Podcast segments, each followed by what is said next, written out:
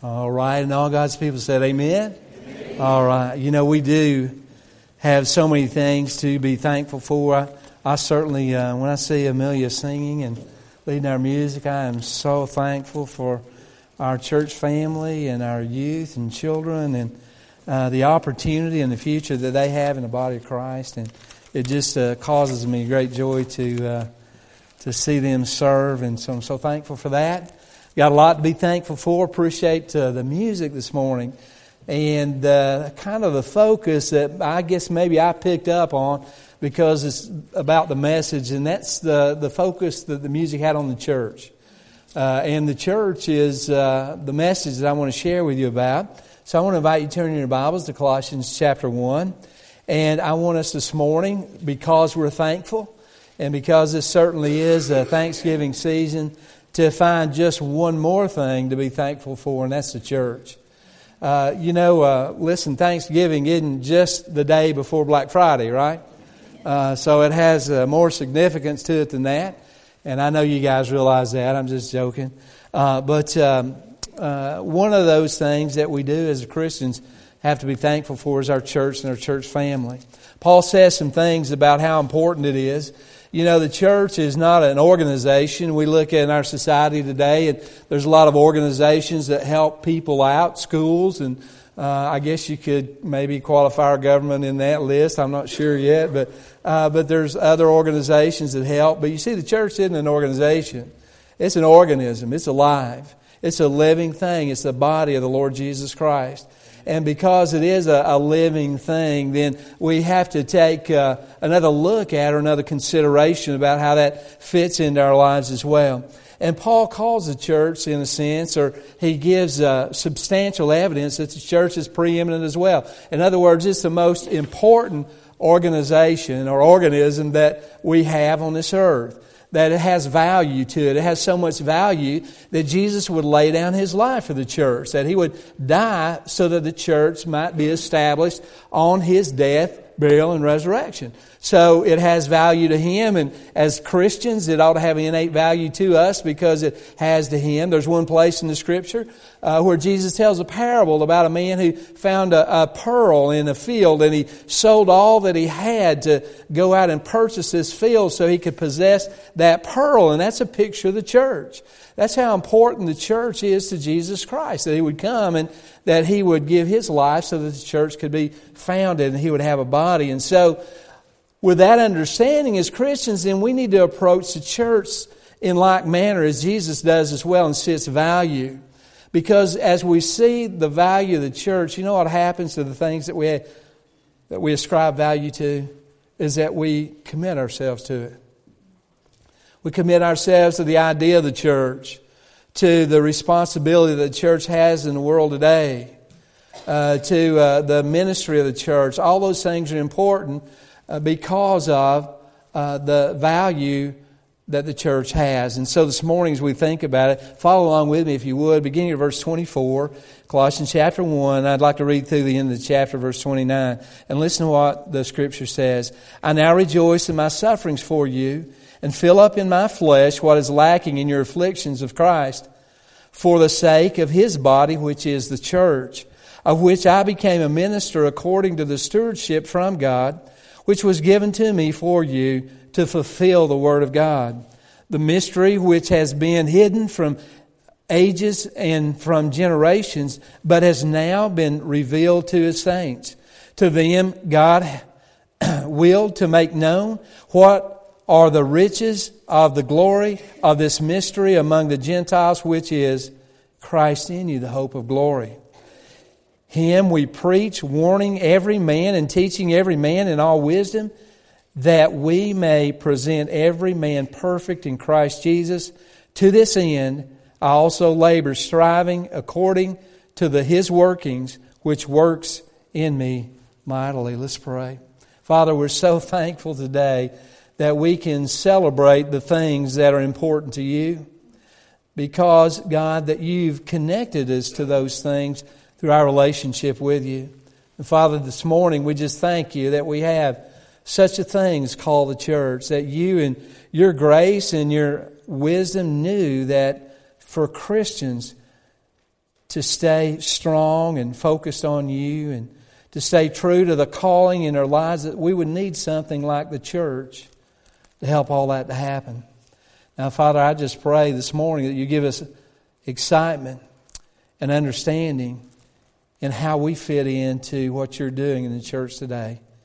Lord, I pray and ask these things in Jesus' name. Amen.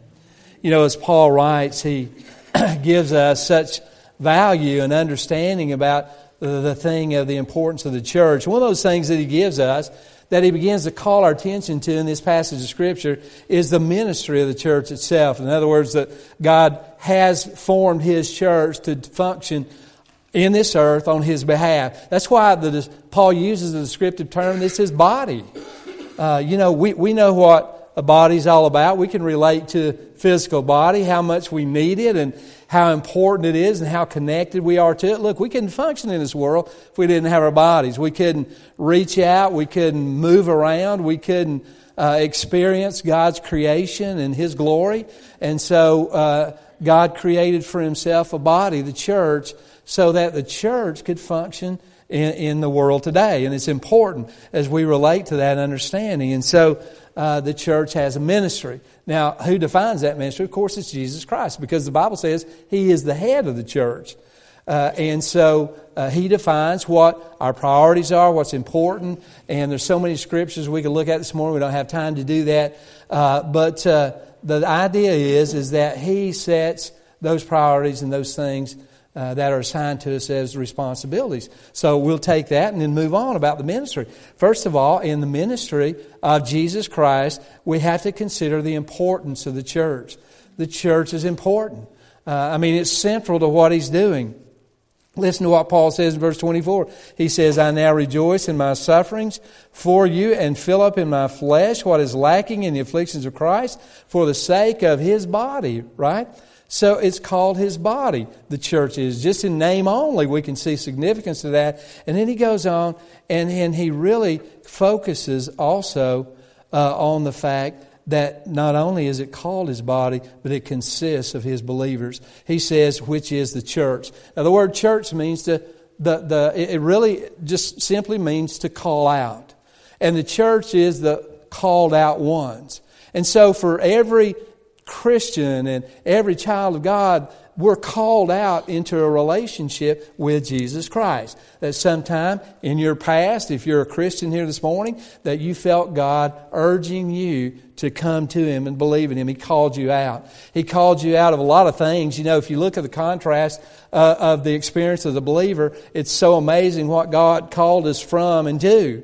He called us from darkness into light, from death into life uh, from uh, waste uh, into, uh, into um, wasting our lives into uh, a sense of purpose and a sense of, of meaning in our lives. All those things Jesus Christ did for us. and so he called us out. Now, listen, there's one day that's going to come when He's going to call us out, not from among unbelievers, but He's going to call us out from among this world. And We're going to go to heaven and be with Him. That's exciting. Uh, but until that day comes, we're to serve Him. And so we're the church, the body of Christ. And the body of Christ, the church, consists of those who have believed on Jesus Christ and He's called them out from unbelief to belief into a relationship with Him. So listen, don't you feel special this morning? I mean, you, you're, you're, you're called. It's not that we did anything to deserve that special feeling that we have, but we have it because of our Savior, Jesus Christ because he called us out into a relationship with him. So there's the importance of the church. Why is it important? Well, it's important by the designation of its name and the function of the body of Christ. It's important because it consists of believers. Uh, and so we take that from it. Now, listen, Paul goes on about the ministry of the church, and he talks about some implications of the church uh, there's some things that are important. Uh, if you notice, one of the things that he says in these verses, in verses 24 and 25, uh, he reminds us about this implication that the church is a blessing. Uh, that's one of the implications of it, isn't it? The church exists, and in its existence, it's a blessing. I don't know about you, but has the church ever been a blessing to you? It's been a blessing ever since I've been a believer. And it was really a blessing before I was a believer. Uh, because the church uh, was a big part of my life even before I became a Christian. Uh, I didn't realize the value that it had then, but as I do now, looking back in hindsight. But the church always was a blessing. Paul says uh, in in verse twenty four, "I now rejoice." You know, if we rejoice, that's a sign of a blessing in it. Paul says, "I'm rejoicing now because of the church. I rejoice." Paul goes on to say, also in my suffering. You see, Paul understood that serving Christ was greater than any suffering that he might experience. That serving the church was greater than any inconvenience or any problem or struggle that he had. That when he began to compare what it meant to serve Christ in the church, and he compared that to the opposition, resistance, persecution Paul said there's no comparison. Listen to what he says in the book of Romans. He writes this He says, For I consider that the sufferings of this present time are not worthy to be compared to the glory that will be revealed in us. Paul said, Look, all these things that, that we go through serving Jesus Christ through the church, no matter how hard, difficult the struggle is, that in comparison to the rewards of that service in the church, it's a blessing even when we suffer. And we got to take that look, don't we, the church? That, hey, it may not always be convenient to serve.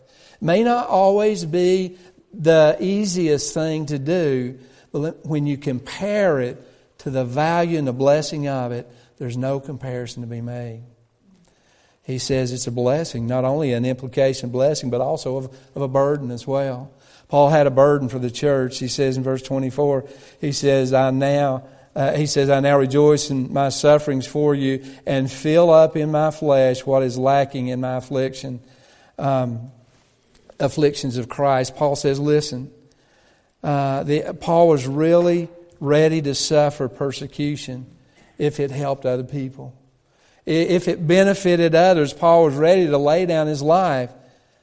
You remember where Paul was when he wrote this letter and a few others. He was in jail chained to a Roman soldier. This letter to the church at Colossae is a contemporary of the letter that he wrote to the church at Philippi. And when he wrote to the church at Philippi, he reminded them that daily and day by day he was being, he was incarcerated. He was chained to a Roman soldier. He was witnessing to those soldiers and to the household of, of, of Caesar. And, and in, in his writings to, uh, to the Philippians, he says this. He says, um, and most of the brethren in the Lord, having become confident by my chains, are much more bold to speak the word without fear. Paul says, Listen, because of my chains, because of, of my captivity, that it's encouraging others in the church to be bold and to preach and to share and to witness without fear. And so they're looking at Paul and saying, Listen, because he's there and because he's going through those things that if Paul can do it for my sa- for his Savior, I can do it for him as well. And so it created boldness. Listen, your service in the body of Christ gives encouragement to others as they say, well, you know, if I see so and so serving, then if they can do something, I can do something as well. Let me tell you why. I, I want to encourage you uh, that God, as He uses you, uh, He will give you uh, that burden to serve. And so there's implications of the church. And then finally, uh, Paul focuses on the individuals of the church. Uh, he says this in verse 25. He says, Of which I became a minister according to the stewardship from God, which was given to me for you to fulfill the word of God. What's he saying? Paul's talking about individuals. He's talking about individuals who are called to service. He says, I became a minister uh, Paul was identifying personally with what Jesus Christ had called him to do, and that's to serve. How many of us need to refresh that call of God for our own lives? How many of us need to look and really examine our lives and, and ask ourselves some of those questions what am I really doing in service in the church? How am I affecting others by what I'm doing? How much impact does my life have on others who are part of the body of Christ as well because of what I'm, what I'm doing and sharing in my life today? Well, listen, uh, sometimes we ask those hard questions, we get real answers, don't we? Sometimes those real answers aren't too pleasant. And so he talks about individuals in the church. Uh, he, he, he looked at his own calling. Individuals are not only called to serve, but they're called to a stewardship. Paul says in verse 25, he says, I became a minister according to the stewardship from God.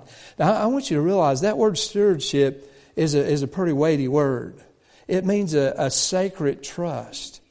Is that God calls every believer into his kingdom to this sacred trust of service. So, what we do in the body of Christ in the church is a privilege. It, it's, a, it's a commitment. It, it's a God giving us this, this royal assignment. Right? And look at it that way because he's the King of Kings and the Lord of Lords. And so the king is giving you a personal assignment in his body and, and with the expectation that one day that you and he are going to see each other face to face and you're going to talk about your assignment. Okay? That's called the judgment seat of Christ. It's an individual thing. Um, Paul goes on to say, not only that, uh, individuals are called to stewardship, but individuals are called to share. He says, which was given to me for you. What's Paul saying? Look, I was given this, this ministry, I was given this stewardship for your sake. And vice versa, you were given your service, your stewardship for my sake. And if we're not doing what God has called us to do, then somebody is suffering. The body of Christ isn't what it could be or the potential that it has. Paul says in 1 Corinthians chapter 12, when one part of the body suffers, all the whole body suffers. In other words, when one, one part of the body of Christ isn't fulfilling God's call in that part of the body, then the whole body suffers for it. We'll never be able to be the church that God wants us to be unless all of us are doing what God wants us to do. And that's important. It's the, the individuals of the church uh, that sustains the ministry of the church. Well, let's move on a little bit. Not only is the church unique or the church important because of the ministry of the church, but also listen to what he says in verses 26 and 27. It's important because of the mystery of the church. Something special about the church. Uh, Paul says uh, in verse 26 the mystery which has been hidden from ages and from generation but now has been revealed to the saints. Wow, a mystery. We, we all like good mystery novels, don't we?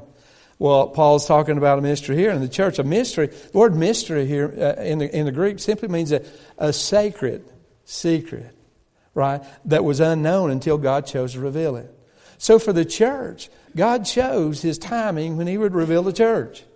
Jesus would come, he would live, he would teach, minister, he would die, bury, uh, be buried, ra- be raised from the dead, and on that foundation, the church would be established. We look in the book of Acts, chapter 2, when we see the day of Pentecost, when the coming of the Holy Spirit, and through that coming, the church was established. And until that day, it was a mystery. Oh, there's hints in the Old Testament about the church. And there's prophecies about the coming and the establishing of the church. But, but for most, it was kind of unknown what the church was and what the church would be. And so Paul says here it's a mystery. Uh, he says in verse 26, he says it's an unknown ministry which has been hidden from, uh, for ages or from ages and generations. Uh, you know, the Bible talks about other mysteries as well. If you want to get into mysteries, uh, you want to think about it, then, then you'll find more of them in, in the Bible. One of those is, is uh, let, me, let me just give you some of them. I wrote them down because I was researching them, and so I thought it'd be pretty good maybe to share them with you. But there's the mystery of the incarnation of Jesus Christ, and we're going to look at that in the next chapter of the book of Colossians. Uh, there's the mystery, the Bible says, of Israel's unbelief and rejection of Jesus Christ in Romans chapter 9. Uh, there's the mystery of lawlessness that Paul talks about in Second Thessalonians chapter 2 when the Antichrist is about to come. This mystery of lawlessness is going to increase. Uh, and then the Antichrist is going to come, and some of those things about uh, prophecy are going to be fulfilled. Uh, and so there's that ministry. There's the ministry of the unity of the Jews and the Gentiles in the church in Ephesians chapter 3. And then there's the mystery of the rapture that Paul says. He says, I tell you a mystery that not all will fall asleep, but that all will be changed. And that's a mystery. Why? Because we hadn't seen it yet. uh, and it's coming. But, but the church is one of those. It, it's an uncovered ministry, he says in verse 26. Uh, it's uncovered by God because the scripture says, but now has been revealed. Uh, it's uncovered for God's people, and it's been revealed, Paul says, to his saints. To his saints. You see, there came a time in history when there was a need to know. Need to know about the church, and God began to reveal his church to the world today. And so he uncovered it. But finally, if you look at verse 27, it's a unique mystery. He says in verse 27, What are the riches of the glory of this ministry? Well, what are the riches of the glory of this mystery? What are the riches and the glory of the church? What, why is the church so beneficial? What difference does it make that we have a church today? Why couldn't we just be saved and kind of be, be individualistic in our, our, our walk and our relationship with Jesus Christ? Why would God create such a thing as a church? Let me give you some things that, that are important also. You see, the church is a union of all believers into one body. He says the mystery among the Gentiles. Until this time, the Gentiles were carved out, they were separated, the Jews were the chosen. And yeah, they could introduce a Gentile into Judaism, but they weren't inclusive. You see, in the church, uh, there's, there's no respecter. There's the Jew and the Gentile is the same. Uh, men and women are the same. Slave and free are the same. The body of Christ unites everyone universally in a relationship with Jesus Christ. Pretty amazing in that we all have the same experience together in Jesus Christ, and we all enjoy it because we're a part of the body of Christ. We're baptized into His body. And so all of a sudden, now the church becomes the very thing that God unites all believers into one body the church. It's not only the union of all believers into one body, but it's also the union of Christ and the believer himself. What does he say in verse 27? He says, Christ in you Christ in you. That's the union of Christ and the believer. That's us coming together. That's the working of the Holy Spirit when He places us in the body of Christ. That the moment that we're saved, the Bible says that we're, we're, we're, we're baptized in the body. We're placed in the body of Christ in relationship with Him, in, in, in fellowship with Him. We're, we're a part of Him, and that part of Him is inseparable. So there's that union in there. That union's pretty important. If we didn't have that union with Christ, we couldn't understand Him. Uh, we couldn't know what He wants. We couldn't enjoy uh, the blessings of salvation. So there's that, that union of the believer. And then finally, there's the union of the believer and eternity. He says, Christ in you, the hope of glory. Our hope of eternal life is in Jesus Christ because we're a part of the body of Christ. We're joined together with Him and with each other. I'm so glad that uh, I get excited, you know, because uh, maybe you've been a part of an organization or a group that uh, have you seen that have left people behind? Have you ever, you know, I mean, they take maybe the majority, but they leave some behind. Uh, that doesn't happen in the body of Christ. There's not going to be a single believer that's going to be left behind when it comes to spending eternity with Jesus Christ in heaven. He's not going to lose one of his own that he's purchased with his blood. What a blessing. We know that we're all going to go and we're all going to go and be there together. Uh, and that's the importance of the church is that unique uh, mystery. And then finally, let me just close with this last thought. There's the mission of the church. It's important because it has a mission. It has something significant to do. And that mission is all surrounded by the message because really the mission of the church primarily is to carry the message of Jesus Christ. You remember what Jesus said right before he ascended into heaven to the church? He says, Go ye therefore and make disciples of all nations, baptizing them in the name of the Father, Son, Holy Spirit, teaching them whatsoever I've commanded you. And lo, I'm with you always, even to the end of the age. The message is the message of the gospel. The message of the gospel is one when it's preached makes disciples, followers of Jesus Christ. And when people become followers of Jesus Christ, then the church follows up with them to teach them the things that, that will keep them in good relationship with Jesus Christ, keep them in good stead with Him. And so it has a message. Verse 28, Paul says, Him we preach. Him we preach. Not good works, not good things, not health, wealth, prosperity, although that may come. That's not our message. Our message is Him Jesus Christ. We preach that message. So our mission, it has a message. It has motivation to share that message. Look at the end of verse 28. He says that we may present every man perfect in Christ Jesus. What's the motivation for us to share this message? It's so that we can see everyone come to a fullness of a relationship with Jesus Christ. It's not just to introduce them to Jesus and then leave them out there to to make their own way or stay in, in, in, in infancy in Jesus Christ. But what it is, is that we share the message and then we help bring them along to a full relationship with Jesus Christ. You see, what a joy, isn't it? Listen, as parents, what's our greatest joy as parents? Is to have our kids, teach them, see them grow, see them grow up into strong young men, young women who love Jesus Christ, and then to send them out in the world, right? Some of you are maybe uh, some of the early stages of that, and you think, well, you know, I don't know if I really want to let them go. you know, the psalmist talks about uh, a family is blessed. It's like a warrior having a quiver full of arrows, right? That's that's a, a real blessing to uh, husband wife. And the thing of it is, you know why a warrior has a quiver full of arrows? Because they draw those arrows and they aim those arrows and they shoot those arrows out in the world. You see, that's our job as parents, is to shape our kids, aim our kids, release our kids out in the world to make a difference for Jesus Christ.